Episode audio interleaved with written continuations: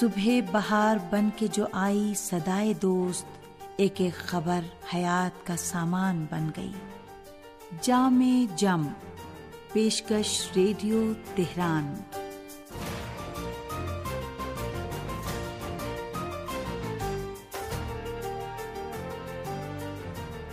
عزیز سامعین، محمد و علیہ محمد پر درود و سلام، آپ کی صحت و سلامتی۔ اور ایک اچھے دن کی دعا کے ساتھ پروگرام جامع جم لے کر حاضر ہیں۔ حسین اختر کا سلام قبول کیجیے۔ امیر المومنین حضرت علی علیہ السلام فرماتے ہیں، سب سے برا شخص وہ ہے جو امانت داری پر ایمان نہ رکھتا ہو اور خیانت سے پرہیز نہ کرتا ہو۔ سنتے رہیے جامع جم۔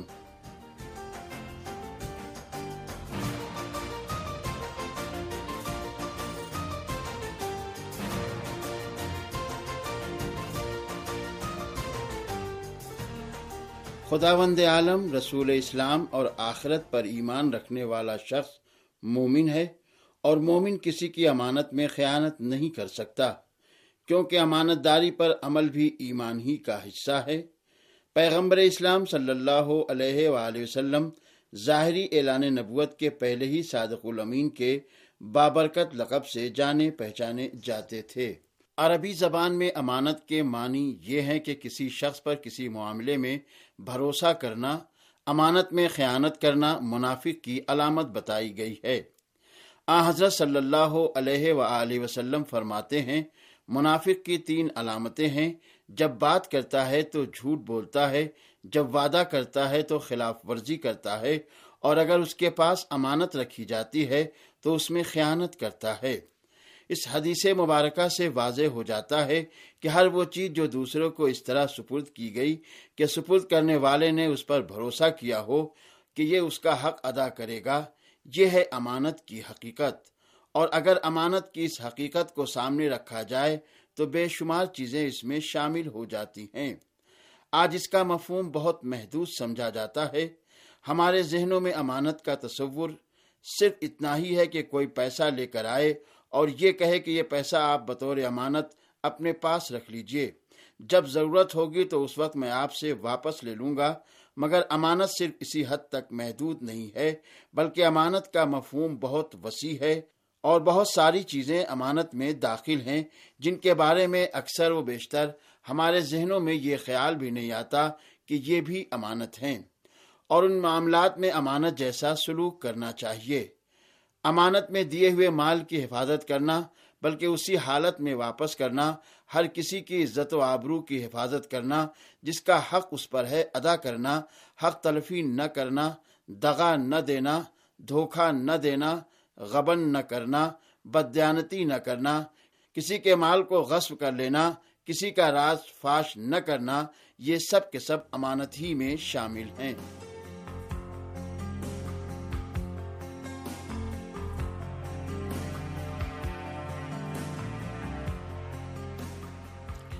جی ہاں امانت میں خیانت گناہ کبیرہ ہے اور یہ ایسا گناہ ہے جس کے دائرے میں عبادات سے لے کر معاملات زندگی تک کے تمام شعبے داخل ہیں۔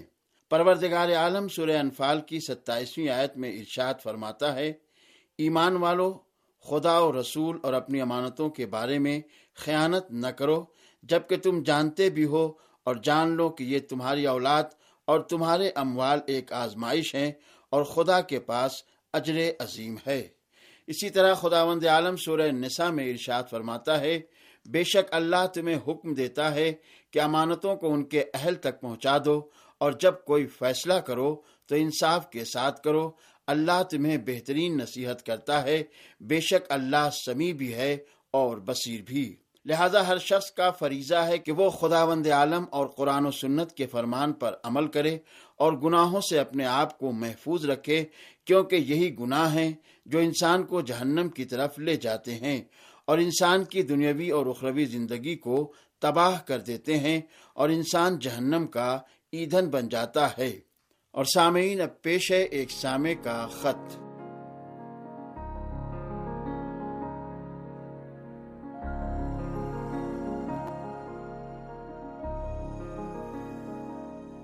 محترم جناب سید شیراز حسینی صاحب، ارزانی پور ننہرا غازی پور، یو پی، ہندوستان سے واٹس ایپ پر تحریر کرتے ہیں کہ ریڈیو تہران کا پروگرام ہمیشہ بہت عمدہ رہتا ہے۔ پروگرام جامع جم دینوں زندگی اور بزم دوستہ میرے پسندیدہ پروگرام ہیں۔ ریڈیو تہران کی پوری ٹیم کو شکریہ کے ساتھ ساتھ سلام عرض کرتا ہوں۔ اور سامعین، محترم سید شیراز حسینی صاحب کے شکریہ کے ساتھ اب پیش ہے ایک داستان۔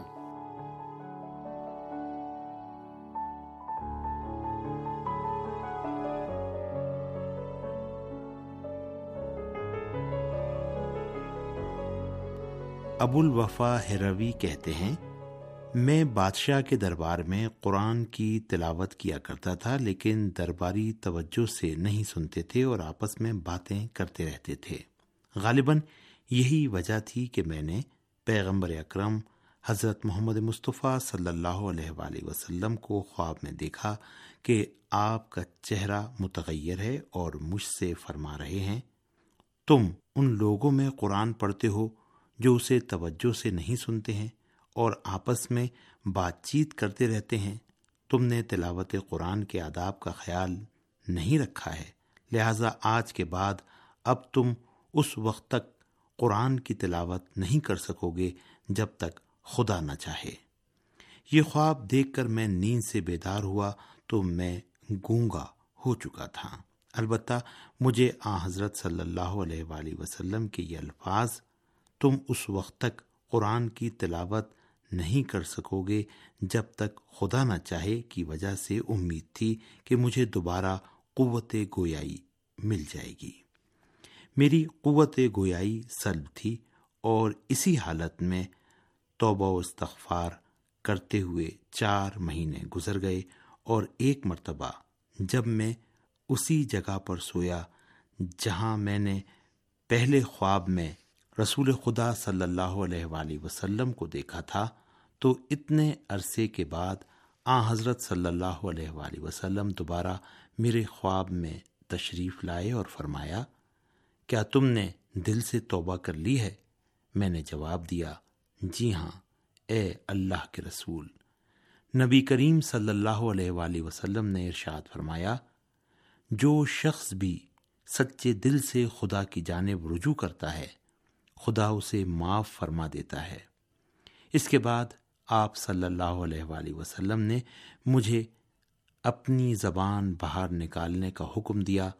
اور اپنی شہادت کی انگلی میری زبان پر پھیر دی اور ساتھ ہی یہ بھی ہدایت فرمائی کہ تم جب بھی کبھی کسی قوم یا گروہ کے سامنے قرآن کی تلاوت کرو تو اس وقت تک تلاوت کا یہ سلسلہ جاری رکھا کرو جب تک وہ کلام الہی توجہ سے سنا کریں، ورنہ ان کے سامنے تلاوت مت کیا کرو۔ یہ خواب دیکھ کر جب میں اٹھا تو مجھے دوبارہ قوت گویائی مل چکی تھی اور میں سب کچھ بول سکتا تھا۔